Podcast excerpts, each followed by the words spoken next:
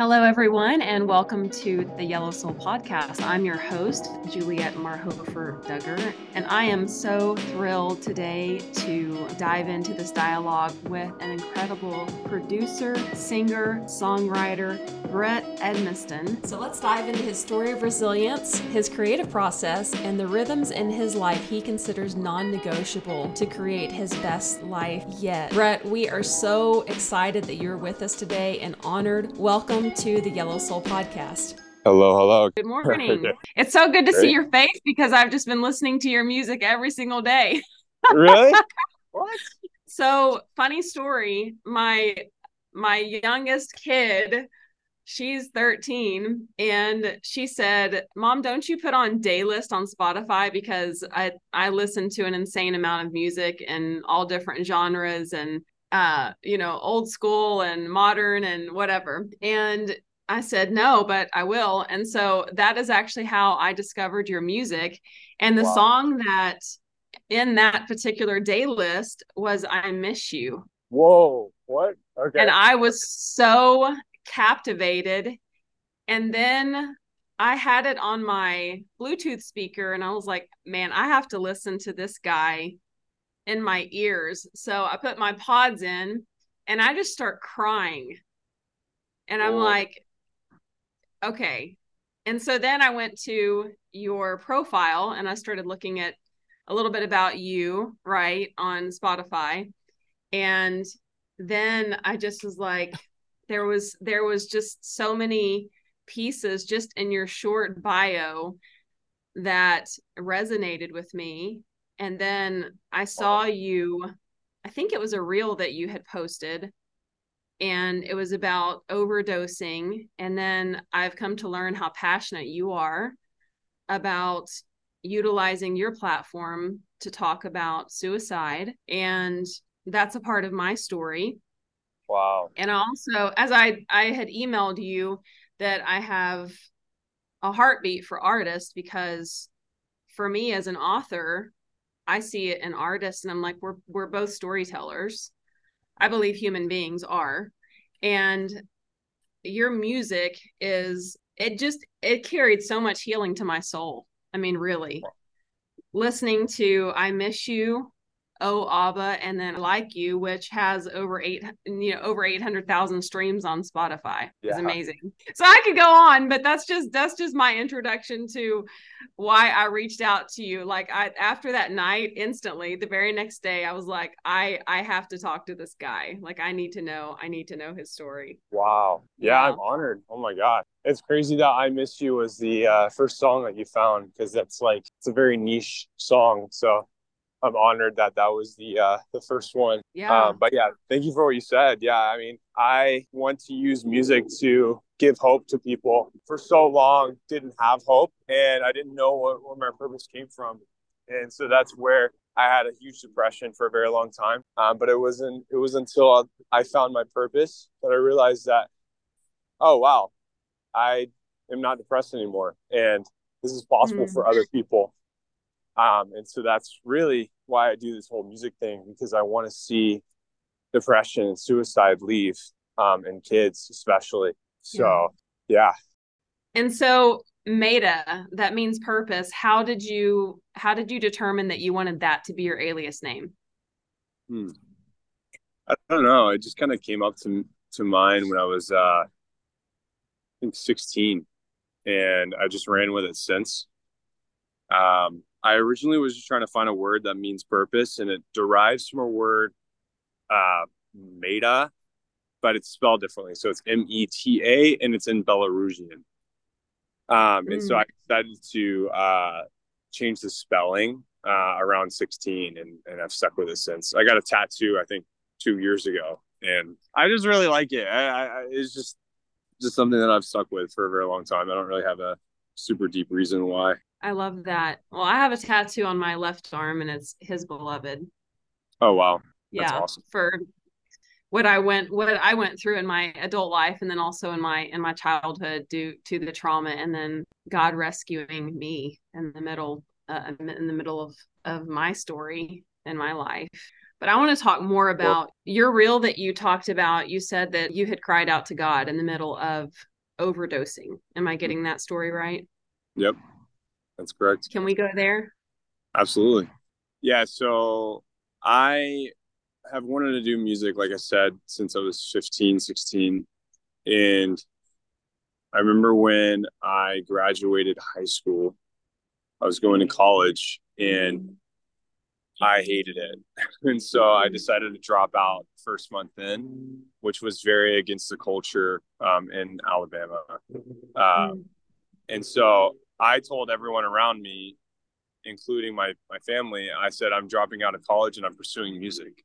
And I remember uh, everyone was really confused, um, but I did it anyways. And so that really began this rogue lifestyle where, where, or isolating lifestyle where I did what I wanted to do. And I was really dealing with rebellion um, from church hurt and I don't know, just all the things I've been taught. I'm like, I don't want to be a part of that. Um, and I remember at the end of uh, 2019, I decided I'm going to move to New York City at the beginning of 2020. And so I decided to send it and just go to New York City uh, March 1st. And if you remember correctly, uh, COVID hit around, um, I think it was like halfway through March. And yeah. so I go and move in with my sister who lives there and she's she has a music career that that she's she at the time she was doing with the orchestra and then I was trying to build a music career doing um uh producing and so I was like I'm to be the next big thing and I'm like I don't like my my parents. I don't like my family. I don't like my friends. Like they they don't deserve to be in my life, and I'm going to prove them wrong. All these things because I've just been carrying so much hurt. Yeah, I was just I just had a lot of hurt that I didn't really deal with, and, and to cope with it, I was trying to be successful to prove people wrong, and and kind of just like uh, numb the pain because I assumed that once I got successful, then I don't know, I'd everyone would apologize or something. I don't I don't really know what I was truly looking for to be honest. Like I, it was just it was just bad. And um, me and my sister we we had a lot of arguments um, as soon as COVID hit um, because we were stuck in this this apartment for two weeks straight. At the time, we mm. were convinced that if you go outside, you're dying. you know, like yeah, it was it was awful. right. Yes, I remember. Yeah, yeah. I mean, what we heard is that there were trucks with with um, bodies like loaded on these trucks going through New York City, picking picking up people that like were were were dying from COVID, and so we're like, what, you know? Yeah. And so we're we're stuck in this in this building, and uh, and I don't know. For I think my my uh, just brain went crazy being stuck in a building for so long. I, I remember in particular, I was literally dreaming of nature. Um, but I went through this this depression lower than I've ever gone, and deeper than I've ever gone, and and uh, and I would argue with my sister, and and it got really bad. Um, long story short, there was a lot of family drama. My my parents i call my parents and i'm like hey i, I don't i don't think i can do this anymore. I have i've pretty loving parents and so they they decided to come drive up and and pick me up and and so i hop in the car and then my sister decides to hop in the car with me and this progressed into this whole long family family argument. I can't really go into detail but there was there was a lot of stuff that was personally going on in my life that i was being accused of and I ended up getting back to the house and uh, I go to I end up the next day going to my friend to just escape out of the house. And I tell him, I'm like, bro, this this is what happened. My family, all this stuff. This is in Alabama at this point. And yeah. uh, he's, he's like, no worries, bro. We're gonna get you um, the highest you've ever gotten.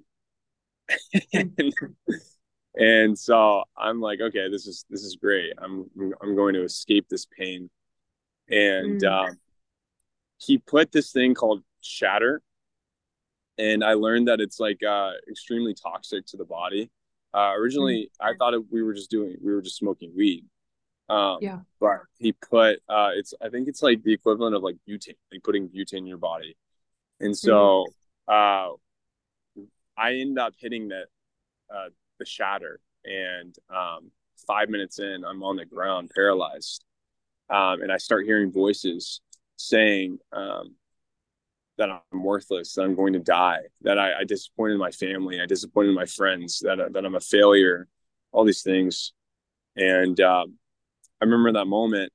Um, at the time, I considered myself agnostic, and so, mm-hmm.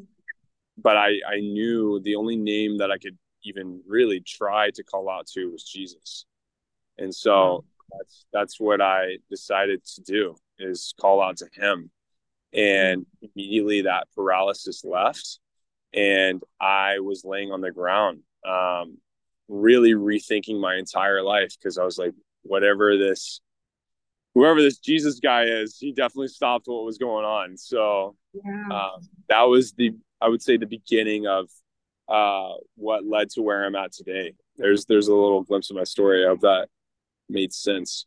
Yeah, absolutely. It makes me think of the scripture that says, "When we call on His name, we will be saved." Mm-hmm. The rescue that He came for you that day, that defining moment for you that shifted everything in your story. So you said in that moment you you had declared that you were agnostic. And what yes. did it look like like that moment in terms of your experience with faith moving forward because we haven't really gotten into your story of how tarnished faith was or how it, how it became tainted for you in your life and wanting to escape that and what you grew up with but in regards to this, moving forward, what did that look like for you, your journey of faith? Because now it was yours. You had an wow. experience that marked you. Like this wasn't anybody telling you, hey, Brett, this is how you need to live. This is how we define God. This is what Jesus looks like. Like he entered your story on a personal level. Yeah. And that shifts everything. Moving forward and then also being able to heal from it sounds like what you grew up with it was really difficult for you yeah i think this was this was the turning point for me um, of understanding that the jesus that i have been portrayed growing up wasn't the actual jesus um, mm. i didn't know i didn't know that he was relational i didn't know that he was willing to meet me where i was at and when i truly began to really understand that I wanted I wanted to do anything to have him in my life. Um, I just didn't get that. I didn't. I wasn't really portrayed that well. I mean, I was portrayed that well with maybe like three or four people in my life before then, but at the time, like growing up, I was in what's considered the Bible Belt, and so it was required to go to church. Really, like everyone went to church, and so it's like if you're not going to church, what are you doing? And, and really, if you you question otherwise, like your beliefs, it was really odd, really, really odd for you to question your beliefs. When I really like, I, I'm a, I love asking questions. And so I'm sitting here like, there's no way like this, this is real, what you guys are saying, because this doesn't sound fun at all. Like this is really awful and just depressing.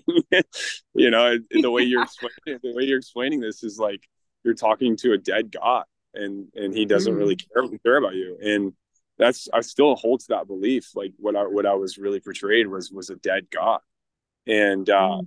what I really learned in that that year is that God isn't dead. He's an, he's alive and he, he's active and he cares mm. about me and wants to be close to me.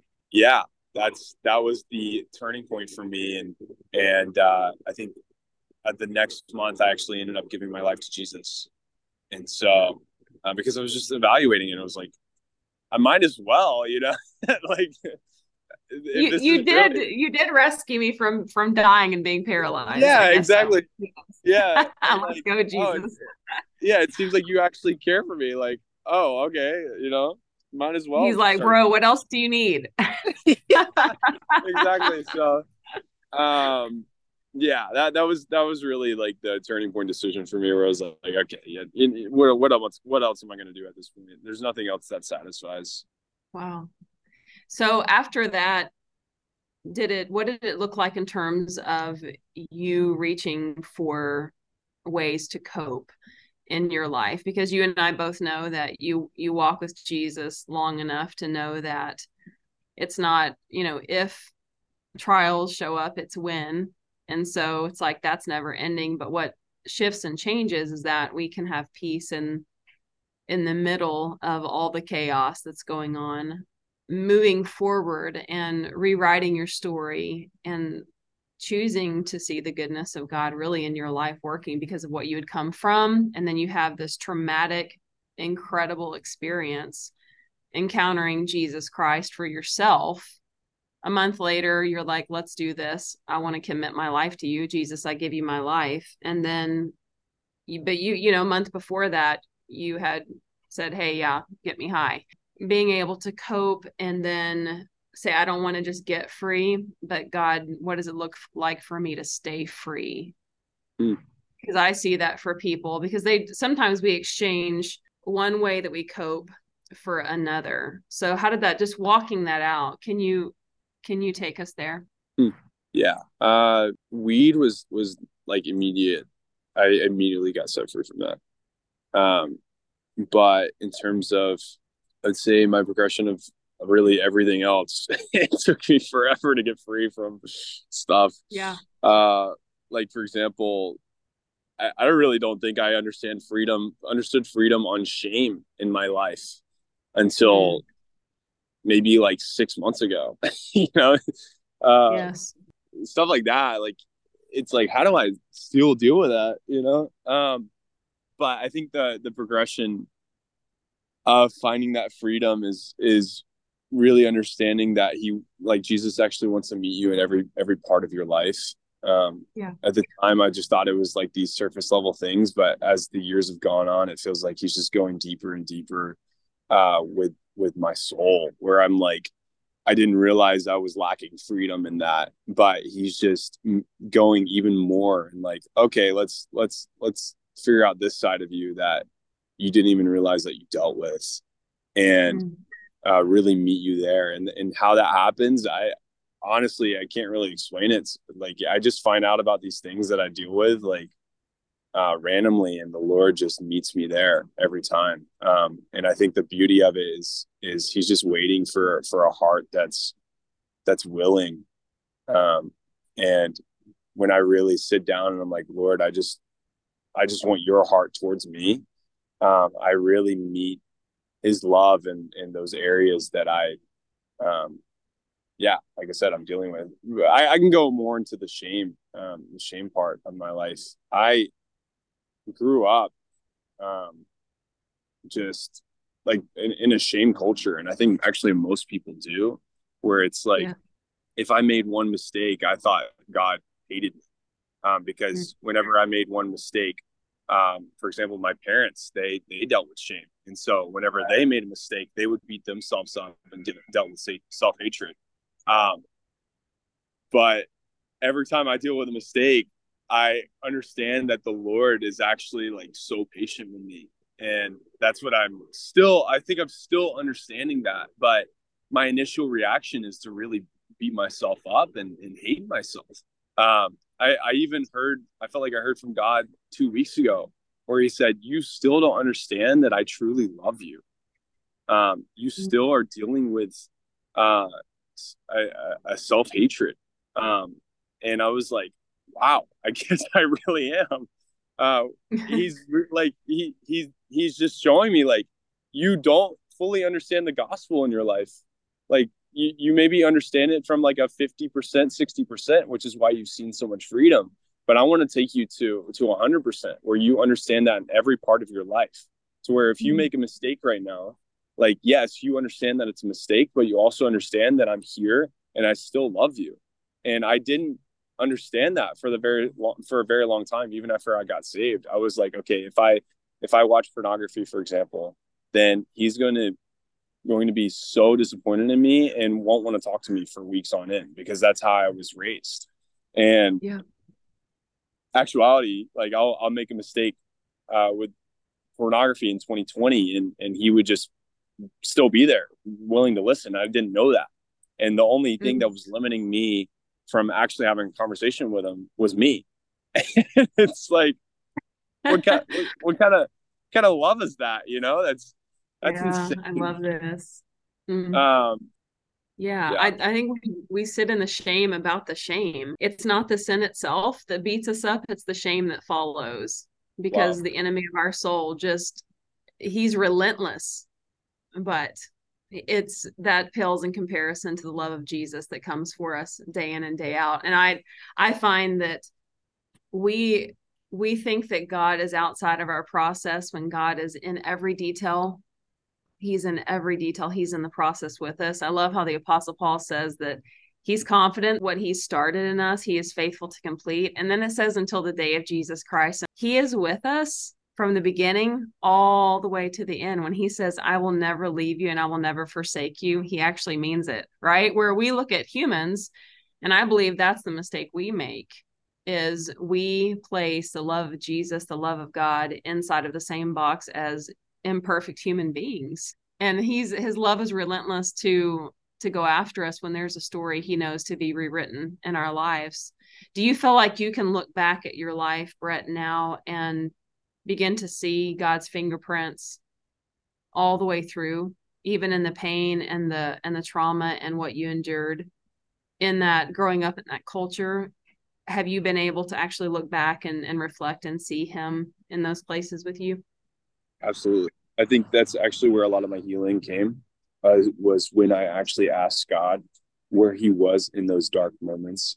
And uh, the moment in particular where I was, I was 13 and this was a huge turning point for me in terms of uh, me not really believing in God because I was it was the initial uh, part of my pain in my life, mm-hmm. like the first times I really dealt with pain, and I asked God, uh, I think two no three years ago, I asked him, I said, where where were you in the middle of that? And uh, I felt like I saw him um, behind me, hugging me, um, crying with me, um, mm. And I can even go back to the moment of, of the overdose where uh, I was on the ground and I called out to him and I felt like I saw his hand on my head praying for me. Um, and so I, I, I, love that question of like, where, where did you, have you seen God's fingerprints when you look back? And, the answer is absolutely yes. I, I, it's crazy. Like it literally feels like perfect. and uh, it's just so awesome to think about. I'm like, mm-hmm. whoa, I, I, didn't realize you were there. Um, yeah. I, I can even think back. I mean, super vulnerable with you. I had I had a moment um, this past weekend where I was I had one of the hardest days in a long time. This uh, this past Sunday, where I was just like, it was a lot of relational stuff where I was kind of getting accused a little bit uh, from people yeah. that I'd really love, and I was just like, I can't believe they would even say something like that to me and I was feeling like slightly nauseous. And I was, as the day progressed, I uh, ended up getting better and better. And at the end of the day, I, I, I looked back on the day and I was like, wow, God was pursuing me the entire time. Like whether mm-hmm. there, there was a moment where I had this like random interaction with a friend I hadn't seen in two years, uh, come and, and talk to me. And I was like, that was so random. Like, how did that happen? And I was like, oh, it's because God noticed I was in pain and and and sent yes. someone to to talk to me. And then I also just like was thinking at the beginning of the the day where I I was like just having a realization of his joy, and I was like, why why am I understanding his joy at a different level right now? And again, just just was processing the day and I was just seeing his fingerprint over the day and realized that even in the in the, in the small painful moments he is there and he was there. That's a he's he's such a good God. So yeah. I love that. Thank you for sharing that with me. It's so powerful. It's not like this is a isolated to just one moment where he comes in. It's this one fell swoop in our journey of healing. No, like he never leaves our story. He is there. Like you said, he I can go back to just this past Sunday, you know, like no, like this just happened. That it's and I I feel I feel hope in that and encouragement in that from one human to another because we all have throughout our life experiences and throughout this pilgrimage that we will never stop seeing and finding residue. That's what I call it. The residue in our soul. God wants us healed and restored because that's what he does he is after our healing and our restoration and he will not stop at every opportunity to bring us closer to him and what i when i read your profile the word that came to me is through your i just thought okay as i talked to this guy his story of resilience. And what came to me so clearly through your music and through your lyrics and just really listening because i can i can hear i can hear it in your your voice as you sing just the cry of your heart and your music. And the word that came is intimacy like you have cultivated an environment in your soul and in your life to be intimate with him because it's never about the gift it's about the giver. It's about these moments that like that moment for you of overdosing like he came for you. I often just sit there and go the god of the universe came for you. Jesus christ the lover of our souls who died for humanity when he says I'll leave the 99 and go after the one, he means it.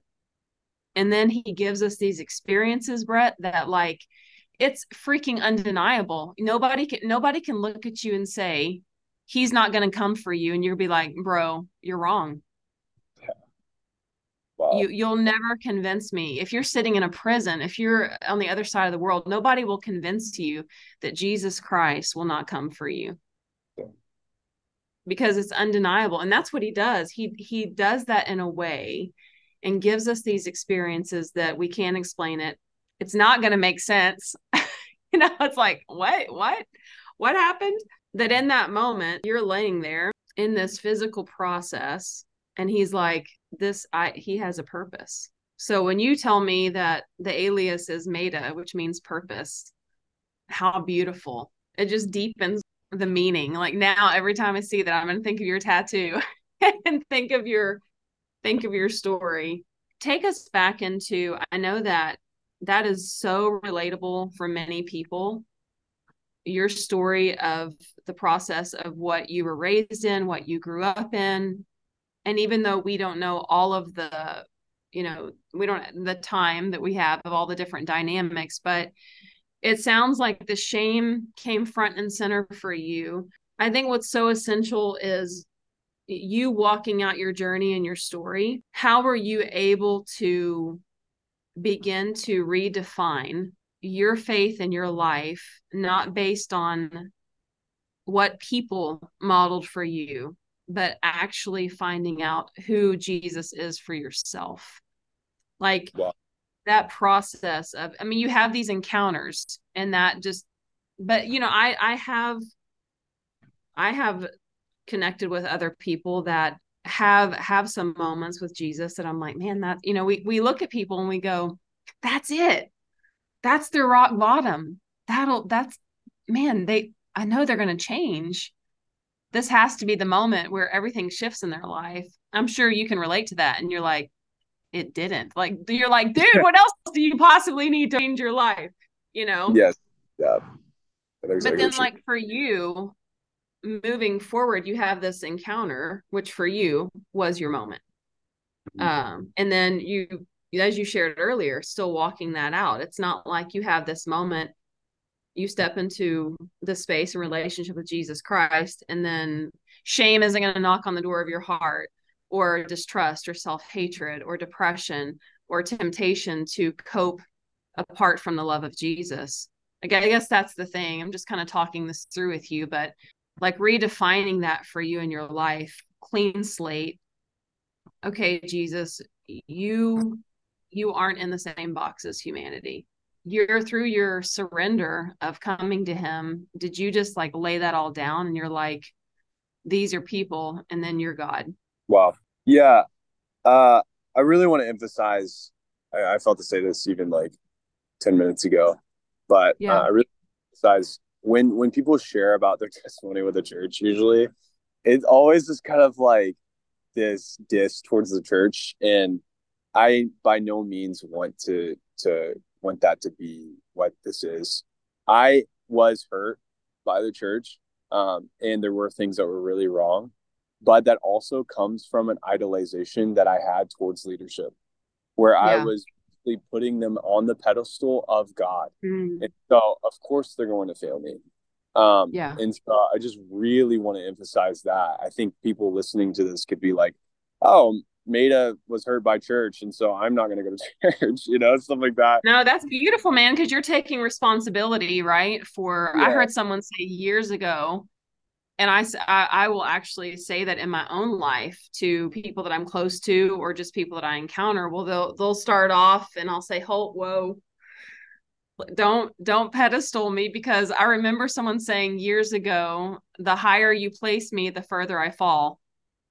And it hmm. doesn't mean that you're going to be necessarily the one that's going to fall. What it does mean is that I'm going to disappoint you. I'm going to let you down. I'm going to, you know, not come through in the way that you expected me to. And then, just like what you're saying, we connect that to the faithfulness of who God is through how human beings demonstrate and live their lives. And it doesn't mean that your desire or mine is to intentionally let those people around us down our hum- our human nature is such that we are imperfect and it's going to happen right? We have to remember who people are and who jesus is. So i i love that you're taking responsibility for that and saying hey this is what i did. You know there was there was this that happened but because i feel like that also sets you free. Yes. like you can control those people but you're saying hey this is an area for me that i felt like what i did and so moving forward it allows you to heal and not make that same that same choice Absolutely. Um, there's a there's a Bible verse. It says um, he forgave. Uh, he was talking about forgiveness, and he was saying like he forgave others, so why would he not forgive you, or something along those lines? Where like Mhm. he's forgiving others just like he forgave you. Um, Yeah. and it was Paul writing to the churches, and it was that really hit my bones where I was like, oh wow, God forgave me. So who am I to not forgive these people that have hurt me? And that's really the foundation of Christianity. And I think like somehow Christians miss that. I don't know how that's possible.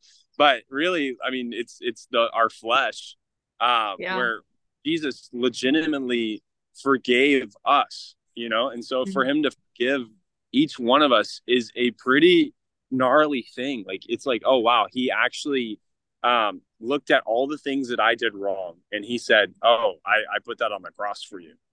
Um, and so for me to basically look at a person and be like, "You made this mistake," and still hold that against them, I'm not living out the gospel that legitimately saved me. And so at my beginning year of giving my life to the Lord, that was the first thing he I really was basically mentored by Jesus. It was really cool. I, I told my I told my tell my friends about it now and they're like, I've never heard of anything like that. but basically I didn't really have a community at the time and and I Mhm. felt like Jesus was was mentoring me where he was he was walking me through the pain that I went through and uh, in particular my family. It was the first thing that he he walked me through. He was like, I want you to forgive your sister. And Mhm. I'm like, she hasn't asked for forgiveness. Yeah. And he's Yeah. like he's like teaching me how to forgive someone that that doesn't deserve it. Uh, because he was like, you she didn't deserve it, but you also didn't deserve the forgiveness I gave you, you know? And so uh, that was a really beautiful thing. And I think that's what started my process of finally letting the church uh, really into my life. Um, Mhm. and man, I mean, to give you a just real quick, this is a little little off topic, but with the church in particular, I have the past three years I've gone through a lots of hurt with the church. Um, but I know I don't put them on that pedestal, and I know that a lot of my growth is because of the church. And I think uh, really the downfall of of Christianity right now is uh, people um, just getting really upset at the church and and moving on from church and never letting them into their life again. Which the Yeah. church really is the uh, the the blueprint um, that the Lord gave in the Bible for people to actively live in freedom and also see uh, freedom come to the world. And so, if that's the blueprint, I want to follow it, whether I get hurt or not. Absolutely. yes. so- yeah. It's so good. He teaches us, I mean, through the local church and our community, Yeah. The love of God and, and what he teaches us. I 100% agree with you.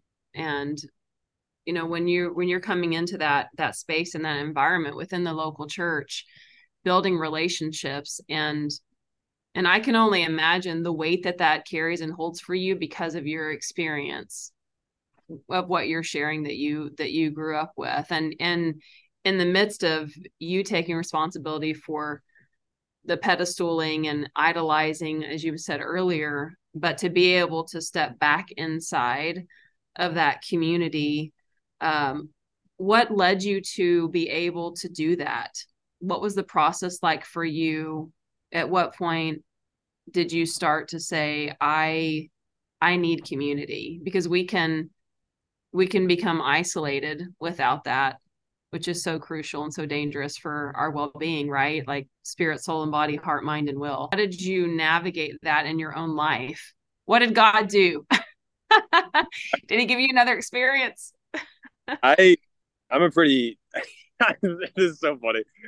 I'm honestly when I really look back at my life, I'm like, I'm a pretty crazy person. Um so I the, the first year I this this is just just such a funny story, but I I uh was in Alabama and I noticed I was a little isolated and people didn't really understand what I was believing and what I was going after, and then on top of that, going after like uh, a music career. Um, at the time, I was I was building uh, like a TikTok, and so doing like I was doing spoken word at the time. Um, yeah. And uh, I meet this girl uh, in San Diego, and so I end up getting closer with her and visiting her in San Diego. Um, long story short, I end up moving to San Diego uh, the beginning of uh, 2021. And the week that I move, uh, we break up. yeah. So. okay. My, so when I said you had an experience, you're like, yeah.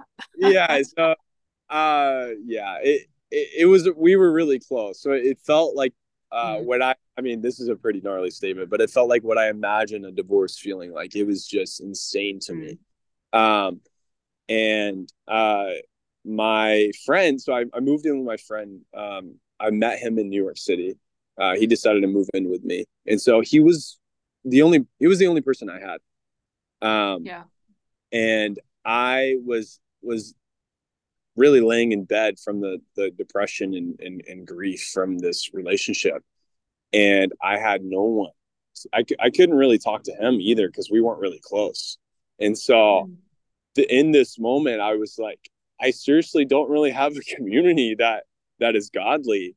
And so I'm going to have to make a change to this.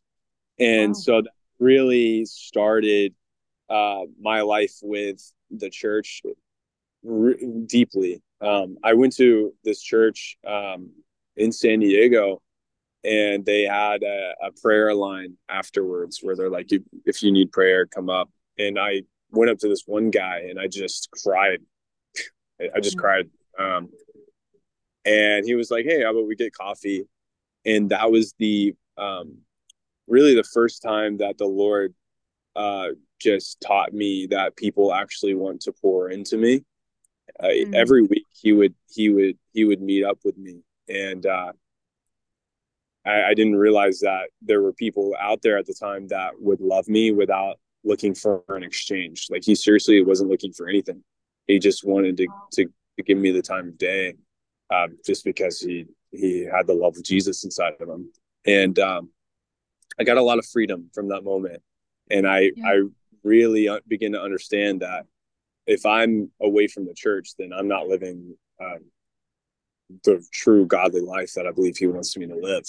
And so um, uh, from that point on, I was just I, I'm I, there's no no question. I, I'm gonna have to be deeply rooted at, at a church at some like in some capacity.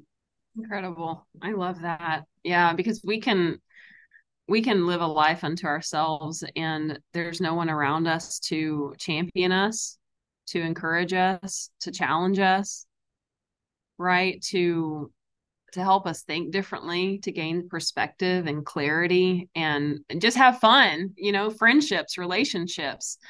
I mean, all of all of that. It just changes everything when we when we stay connected to our community and build those thriving relationships and the inspiration. I mean, for you as a producer, as a singer, as a songwriter, what is that like for you being around and being in relationship inside that community in terms of being able to write?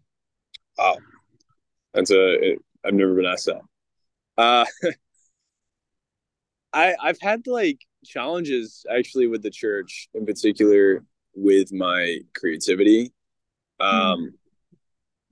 I have a very abnormal calling, um, and I think from first glance people are kind of confused um, sometimes with my with my art. I think they everyone originally treated my art as a hobby when I knew it was it was like something that the Lord was telling me to take very serious.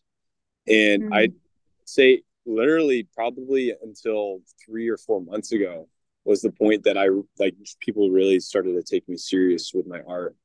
Um, and so I would say that in terms of like my relationship with church and creativity and how they respond to it, I've been I've been supported with, in it, but not not to the amount that I am now. Um, and that was a challenge because I think I don't know. I, I think the church can lack uh, the drive in terms of creativity. I, I think that's just such like an abnormal thing where they're like, like, oh, God's actually wanting to use creativity. Um, but thankfully, I'm in LA, and so LA, it's not super like crazy for someone to be called to art. But even then, like, I still felt a little bit of resistance, being like, oh yeah, I'm like doing this full time. Um, so uh, that being said, it's it's been cool. The Lord's been providing me really cool people beside me recently, especially that um, are on the same page as me, and they they're part of the mm-hmm. church, and uh, and we've That's been so been able to run together and just like process like and really refine each other of like okay this is this is where we're going after. Like how do we live a fully surrendered life in the midst of a secular industry? Um i love but, that. I yeah. love that you stayed the path and then you you you gained those relationships right? Because you could have yeah. like hightailed it and been like you know what? Forget this. Like it's it's again it's not what i thought that it was going to be and you kept surrendering that and kept showing up. And now you have these relationships that you're like man this is good. Like you just said we're refining one another. We find common ground our interest. We can spur one another on and challenge each other. I love that brett. That's so that's so beautiful. So Thank good. You. it changes everything right? When you're in a relationship with people that that get you. And even if you don't do the same things as long as like we're seeking to understand one another i just feel like that lends itself to a lot of beauty and being able to create. And it speaks a lot to your maturity and your growth. And i what came to me as you were talking i was like man god you keep giving this guy a lot of opportunities to forgive. It's like oh okay uh, again god again. But i think about like you know when we think of the church that it's not about the four walls because we are the church. Like we are the word of god tells us that we are the bride of christ. And so thinking about us as the church and ourselves as a as family and as brothers and sisters in christ looking at what you went through with your sibling right? Your sister, your biological sister, not a spiritual sister, but your flesh and blood, and the challenges that that you had. What does it look like for you your upbringing and then your experiences and family dynamics and then also being within a community and there's still going to be hurt there's still going to be pain and in the middle of that you continue to grow and heal and transform your life what have boundaries looked like for you in your life through forgiveness? Because something that i i wrote in my book is forgiveness isn't asking you to remove your boundaries. So wow. we see forgiveness and we think oh we're just going to go back to the way things were right? Yep. And that's a moment for us to confront what has been happening and like not live in denial about the dynamics and those relationships and what's what's happened. And then and i think with i i i feel like in my own life and also within the relationships i have boundaries within family lines can be the most difficult. Yeah. Truly can be the most difficult. Um. What's that look like for you in your life as you've weathered some of these storms and and the relationships in your family and then also your spiritual family and your community? I mean yeah i mean that's been a huge challenge. This conversation in particular is the boundaries. I remember when i when i forgave my family i thought that i was just supposed to pull them in entirely all over again. And mm. i got actually hurt again from pulling them in fully and yeah I, I learned a huge lesson after that where i was like okay, I need to really ask God his perspective on on each situation. Um, mm. So I, even recently, there's someone that I forgave, and and the Lord told me that um, this is this is going to be a relationship that I should have at like a arm's length distance, mm. and it's actually been super healthy. Like we've had some really cool conversations, but there's actually times where I've been asked questions by this person, and and I just feel God telling me you don't have to go deep into that question. Like you don't have to you don't have to really get super personal uh, in certain areas. And so I think really the uh, the basis of or, or the, the, the answer to your question in my life that I've that I've found is is just um, on a on a, uh, a situational uh, what was the word?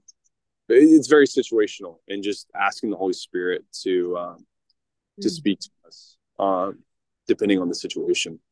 Uh, that's that's really my answer to, to the question. Yeah, no, that's so good. Yeah, reconciliation and forgiveness. It's you know those are those are difficult conversations because I grew up hearing the scripture.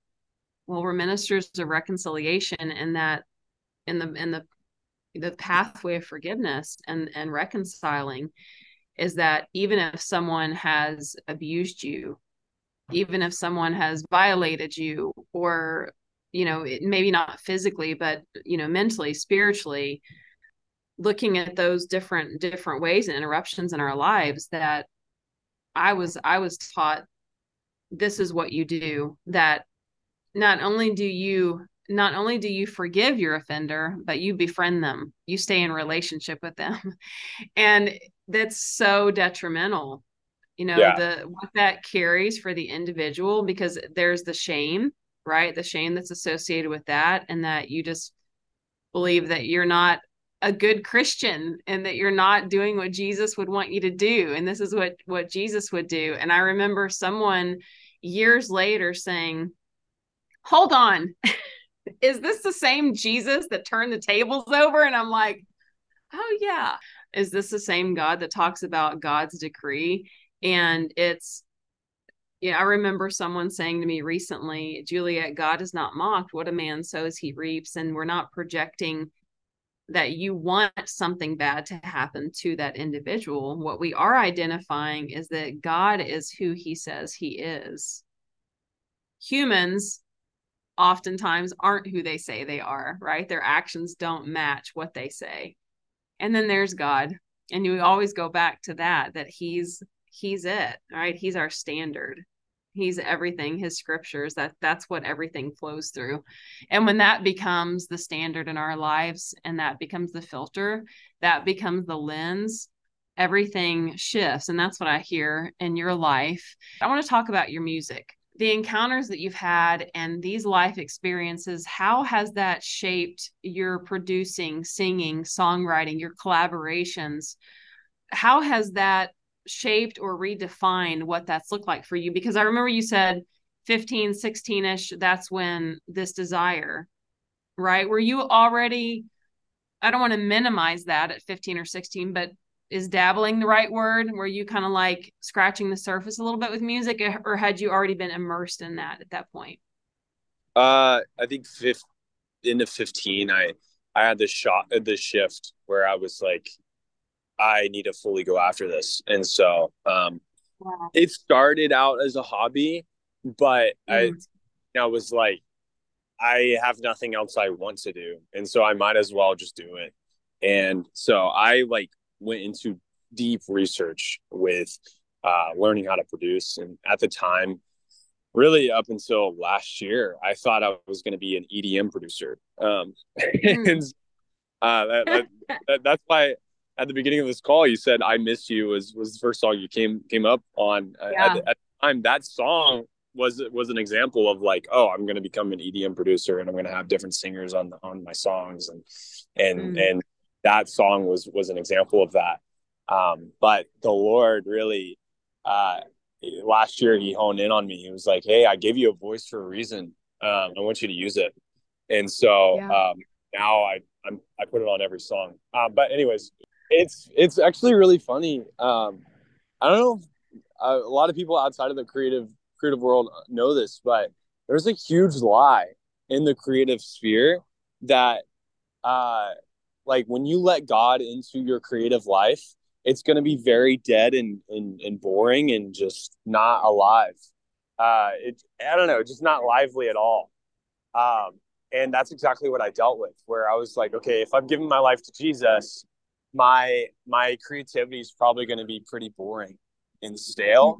Um, but in actuality, what's what's really happened is the Lord working with God is like a like a like a cheat on on music. Like I Amazing. that song that song like you came out in two hours. And that was just a progression from my soul of like the Lord just working with me and creating that song with me. Versus before I was saved, I, you know, had to go through this like whole cycle of like depression and stuff to really hone in those emotions um, after like two weeks or something. And I would finally be able to write write that song that meant something to me. But now mm. I can access the creator of the universe to create with me. It's like he created he created me, so so I'm assuming he he probably has a lot of uh experience in in creativity, you know? Yeah. yeah. It's like, oh, that's a that's a really that's a righteous epiphany. It's like, okay, yeah, let's roll with that one. That's amazing. I love that so much. It's like again, whatever process it is, our healing, our creating, God is not outside of that with us. Like he is in every piece of it. And when I was when I was thinking about our conversation today, I had written down something and I was like, yeah.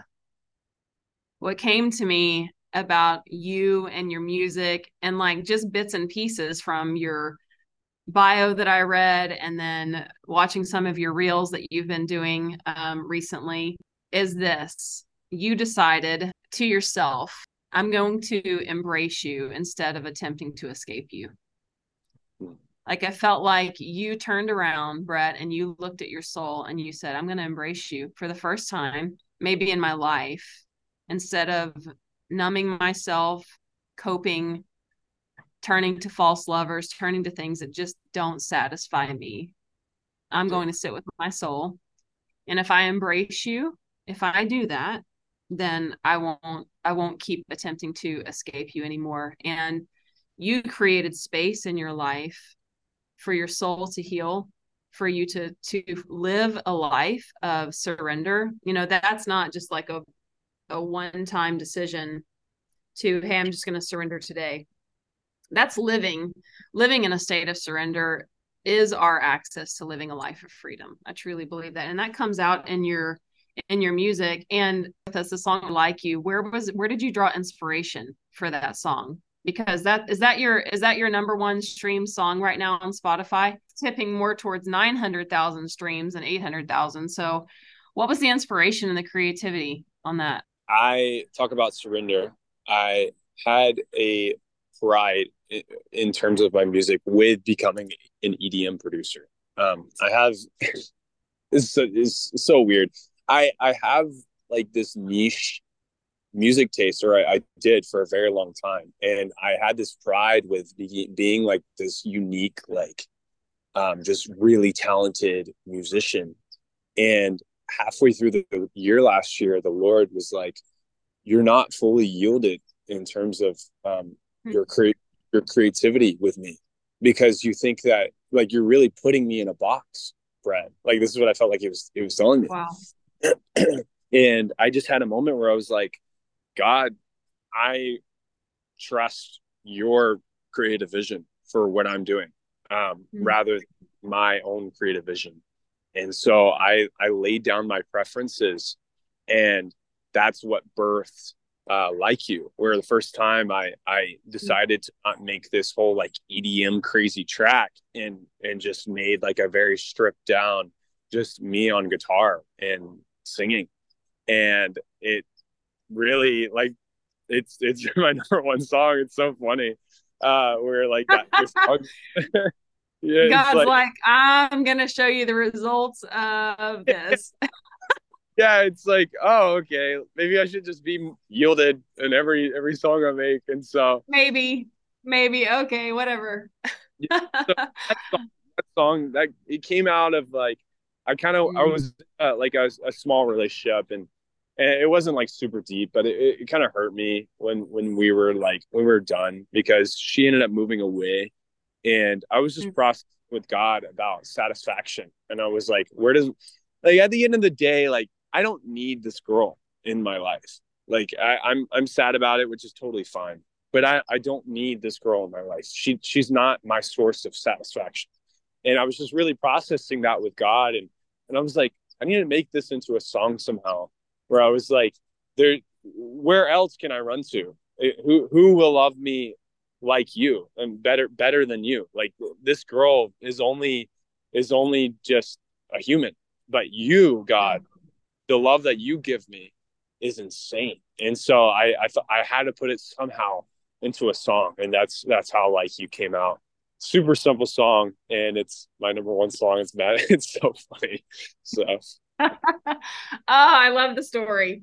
I love the history of that. Wow, that's amazing. Okay, so did I see right that in a couple of days on the 19th you're releasing an album? Yes, I am. Congratulations. That's amazing. How exciting a lot of the i think maybe like four songs people don't actually even know about and so it's like all my old stuff and so okay. uh, that's that half of half of it's uh, old and then the other half of it's new and uh, i've been working on this album for four years now on and off. And so this is uh, definitely a uh, pretty crazy feeling to, to have this finally out. Um, because i've just been writing the story and and originally I, I made an album uh, three years ago and and it sucked and I was like I gotta I gotta go back to the drawing board. And um, you know after going through all the the the inner healing that I went through I'm now was able to to really finish this album and give it a new like deeper perspective that I've never had and it's just the perfect timing of God where hmm. uh, this album that I, I I thought I would have released three years ago, it wouldn't have been as beautiful as it is now. Uh, going through what I hmm. went through. So uh, that's amazing. Yeah, I'm really stoked. I, I, really felt like I was able to hone in on the emotions that never never had never was able to before um, up yeah. until this. Um, and so, yeah, it's I'm really stoked. I'm stoked too. I can't wait. Okay, so I want to know for you as an artist in the process, what what does that look like for you when you hit a wall? Like if you feel like you hit um, a wall mentally, uh, does does the creative process like how do you how do you break through that? How do you come back to the drawing board? What is that? You know, if you if you're sitting sitting in that moment and you get super emotional do you give into that like now in your in your process do you lean into that or do you just do you feel like i just got to press through and just and just keep going like what how has that shifted for you throughout the years well first of all with, with writer's block in particular uh, i still experience it on some capacity but i think it actually is kind of like a um, identity thing honestly um, whenever mm-hmm. I have writer's block. I think really any creative, when they have writer's block, I would argue that it's an identity thing as a Christian. I mean, as a non Christian, sure, but that's a whole different conversation. Um, yeah. But as a Christian, I uh, I was dealing with writer's block even last week, where I had no idea um, because I have this album finishing and I have a team that that I'm working with, and you know, they're like, okay, we're finishing this album now. Let's let's work on the next thing. You know, it's and that, that's exactly where that's exactly where I'm. I'm on the same page, but I'm just like, okay, wow, this like I four years I've been working on a project that I knew exactly what the blueprint was, and now I'm I really am creating a whole new blueprint, and it's like, mm. all right, this is this is this is new for me, and uh, I had a I had writer's block in that moment, and I was I kind of went through this like high stress uh, moment where I was like, oh my gosh, like I don't know if I'm gonna be able to to one up what I've already created, all this stuff, and uh, it was a really ch- I I just had a really hard conversation with God of like a check on my heart of like uh, just these false expectations that I was putting on myself. And and really um, again the identity wasn't in the Lord it was in, it was in everything else but the Lord and when I finally yielded that to God where I was like Lord you know I trust that I can hear your voice and I trust you want to create create with me but it seems like there's like a, a blockage between that your voice and and what I'm doing. And so I'm just going to lay down my preferences and trust that you're going to speak to me right now. And immediately I had an idea that I'm going to be able to run with for the next year. Um, wow. And so, like, in terms mm. of it goes goes back to um, what I was saying earlier of like with Jesus to, to create a process is one of the most beautiful things in the world. When we when we remove him out of that, it really is hard. Um, and that's exactly what I was doing last week was was removing him out of the picture of my creative process. And and when he when he he wants to be let in in every yeah. corner of our lives you know? And so when when I let him in to that light that side he ignites it and makes it this really beautiful thing. Um, mm. yeah. Love that. Yeah his like he wants he wants to satisfy the desperation in us and he waits. It's like I find in my life, like, God, you're allowing this to get really uncomfortable. He's like, well, because you need more of me. you know, like you need more of me. Like let your let your desperation meet my love and and invite me in. Like I want to come into that space and and he waits because he wants it he wants it to be a moment for us again of intimacy of drawing us deeper deeper into relationship with him what what do the rhythms look like in your life that you feel help you to have that longevity now in your life with with Jesus Christ and with God? What are your just natural rhythms that you have that over the course of the last few years, right? Because you said it's been this album's been in process for 4 years and then you talked about 2020, 2021 and still working through relational dynamics. So what does that look like for you getting to know yourself while also getting to know Jesus Christ for yourself and those daily rhythms for you that have helped you to live a life of of creativity and sustainability with him. This is a great question. I would say the the best time ever is right now to be asked this question for me because i am the busiest i've ever been in my entire life. Mm. um, where i have um, ministry that i'm i'm i'm leading a ministry a house church ministry um, in LA, and then at the same time, I'm I also have a job that's uh, once a week, and then on top of that, I have a team, a, a label, like having these. It's good expectations on on, on yeah. me as an and then there's me there's there's my relationship with god you know um and then on top of that i'm i'm i have friends and and you know family and and all this stuff. it's like, oh my gosh, I got a lot on my plate, and I feel the Lord even yeah. told me I have capacity for even more. And so I'm like, okay, mm. this, this, is really interesting. How, how am I supposed to prioritize this relationship with you, God?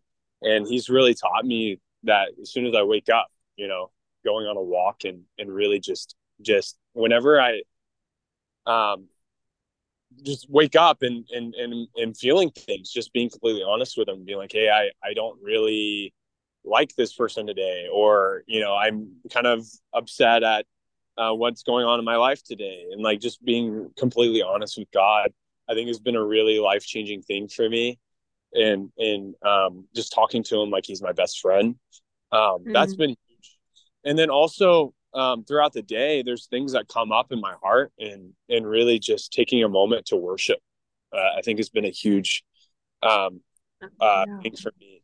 Where I'm like, mm. again, I'm I'm I'm not super perfect on this, um, and I'm still working on this. But uh, when those heart things come up, uh, yeah, just just going into worship can really silence those lies that are yeah. are coming against me, and uh, so I'd say those are those are two things that have been really helpful for me is just just getting up and also just prioritizing him throughout the day. Okay, I have to just pause for a moment with you because you said going into worship silences those lies. Yes. Man, we did the whole podcast just for you to say that. That's so good. That's so good. Going into worship silences those lies. Like we can, like in that moment, Brett, right? It's a choice.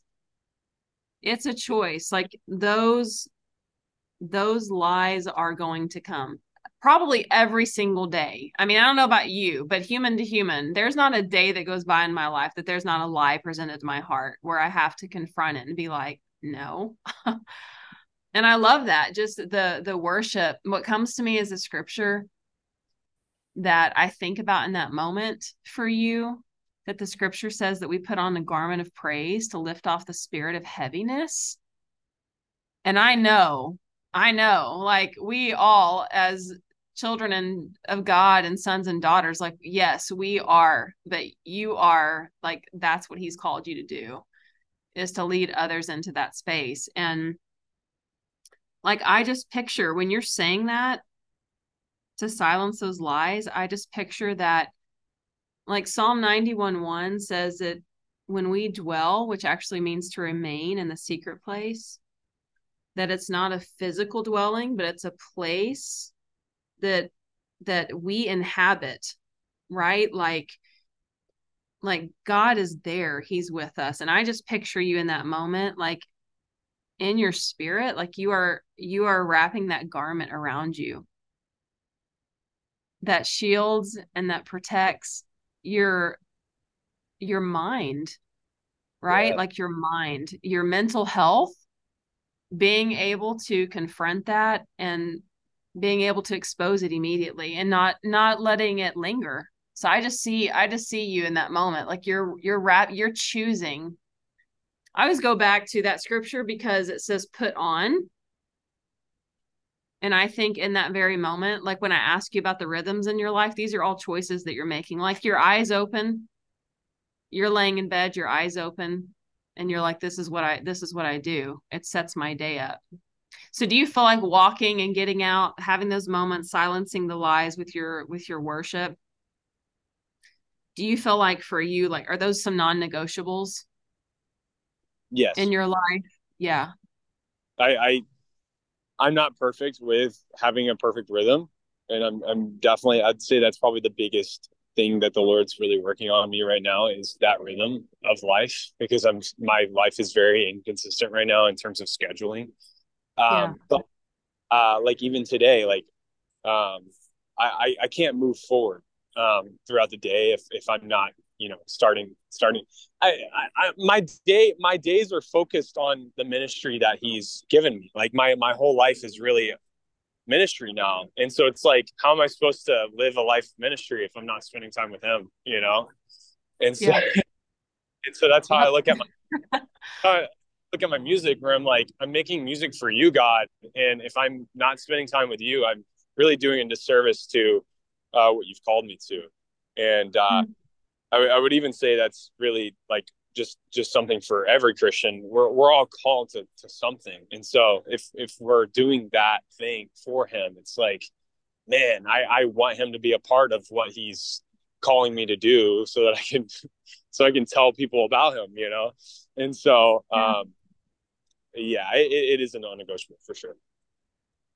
When you have those moments where you feel t- something tugging at your mental health or anxiety or depression because you you've highlighted depression quite a bit that when when you worship and you're silencing those lies what what else for you also brings you like you're worshiping what are some what are some other steps that you take in your life to to prevent that like to to help as much as you can to help prevent that from putting you into into a spiral to give you a very practical um powerful thing that has really changed my life recently when the mm-hmm. when lies come up is communion um I, mm-hmm. I when when i'm dealing with those lies i will pull out communion and i will declare the body and blood of Jesus over my life and that it's powerful enough to break off anything that's going on in my brain because in reality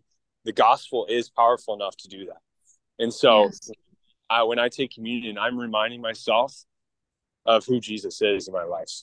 And so mm-hmm. um, uh, to give to, to make it practical as well an, another example and this also applies to communion is repentance and i really just search my heart with God of like, okay, God, why don't why am I feeling this way? It goes back to the writer writer's block thing. Like, okay, why do I feel this way? Oh, it's because I'm putting my identity in what people think of me. Okay. Uh God, I, I, I repent for putting putting um, people's thoughts of me above your thoughts towards me. Um, and I just ask that you come into my life and replace those lies with your truth, that you are the one that actually uh, uh, leads my life. And, and I declare that you're going to lead my life um, today in this moment. And right after that, I feel great. And, you know, I, I always, you know, seem to, those lies seem to go away pretty quickly. Um, and so, yeah, just talking to Jesus and, and reminding myself of who Jesus is in my life has always been a very uh, uh, life changing thing for me. Yeah, same. I mean, that resonates. I love that, Brett. That's amazing. And it also it reminds us, I go back to it, it keeps in front of us our need, you know, our need for him. And that in the in the middle of what we are walking out and what we're walking through, that he is um, you know, he's the author and finisher of our faith. You know, he is the beginning and the end and he's with us in the process and the in between in the middle like man he just never leaves. He never leaves us alone. We see that in the rhythms of your life. Thank you for sharing that. Okay so what brings you joy? What puts a smile on your face? What are some things that you love to do? Whoa. Um i love going to uh, art galleries. Um i think that's probably a thing that's like my new fun thing that I like to do. Um, I also love folk music, like really like old folk music, like like with like a, a flute and stuff. Uh, Stop. oh, what? So, yes. I love this. I, I, one day I'll come out with a track like that. Um, that that is uh, definitely right now. It's been giving me a lot of uh, inspiration just in my life in general. I, I also love like uh, movie tracks, uh, like um, uh, How to Train Your Dragon. That song is ins- the, the, the, the movie, movie tracks on that is insane. The, the score. Oh yes. Uh, and so I just that that's the stuff that really that makes me really happy, especially recently. So. Okay, ladies, here's your guy right here. Art galleries, folk music. flutes. We have flutes. We're gonna have a song with some with a flute. I love this so much. It's so good.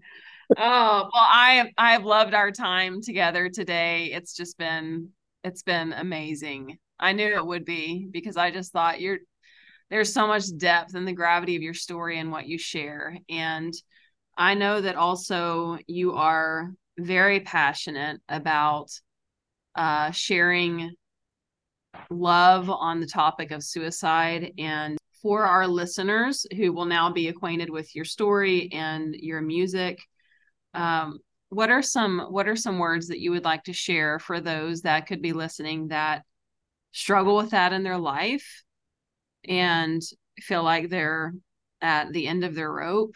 And that's just a place that that they go to. Um, what are what are some words of hope that you would like to share with our listeners this is the this is the tough part of like being on an interview talking about the things that I'm passionate about because um, I am very passionate about seeing suicide leave. But uh, for me to really sit here and like give like a uh, like a one line of hope to to that kind of situation is like one of the hardest things in the world because I'm like I I have no idea what what these people may be going through. Um, but I I can I can say that what has helped me um, is Jesus, um, and He has been the one that has satisfied my soul. And these things that you're going through, He understands what you are going through more than anyone else understands, and He actually um, is there right beside you through the pain. He's not He's not causing the pain. Um, he cares about you in the pain. Um, and so I would say to call out to him, and he's listening. He's listening, and he's he's he's willing to talk to you as soon as you're ready. Um, and I would say that is where I found my hope, and you can find that as well. Yes, thank you, Brett. Oh, it's so beautiful. Yeah, we want our listeners to know that you are not alone. As Brett said, we want you to know that that, that there is hope. And as he shared in his own life, uh, for him that have been so essential is community and staying connected to people and not allowing ourselves to get to a place of isolation uh, knowing that solitude and isolation are so very different in our lives and not allowing ourselves to uh, to stay in that space that reach out to someone and know that uh, know that you're not alone. And we hope today that in our conversation that you have in some way felt seen in our stories, that you have felt loved and known and heard. And Brett and I want you to know that God sees you, that the love of Jesus wants to come for you. And just as in his life, that he called out, he called out and called on the name of Jesus, and he was rescued. Um, and we want you to know, we want you to know today that you're loved. And Brett, thank you again for having this conversation. We cannot wait. In just a couple of days, your new album comes out. Let's go. That's so exciting. So please tell our listeners where they can find you, all the things. Yeah. Um, I'd say the best place to keep up to date with what I'm doing is Instagram. So we have Meyta is my slogan uh, we have purpose. So, um, yeah, you can follow me on any social media with that. Um, well, except well, mainly Instagram and TikTok. But in terms of the music, it's all it's going to be on every platform. So whether it be YouTube, Spotify, Apple, Deezer, Tidal, you name it, it's on there. So um, you can just search up Meyta, and yeah, super stoked. It's out there. And to our listeners, thank you so much for being with us today. Um, we hope that this was the best part of your day, possibly, and that you gain some peace, hope, and joy and clarity along the way and keep creating and invite Jesus into the process. So, Brett, thanks again for being on. Thank you. Yeah, this was awesome. Yeah, it was great. Until next time, friend, cheers.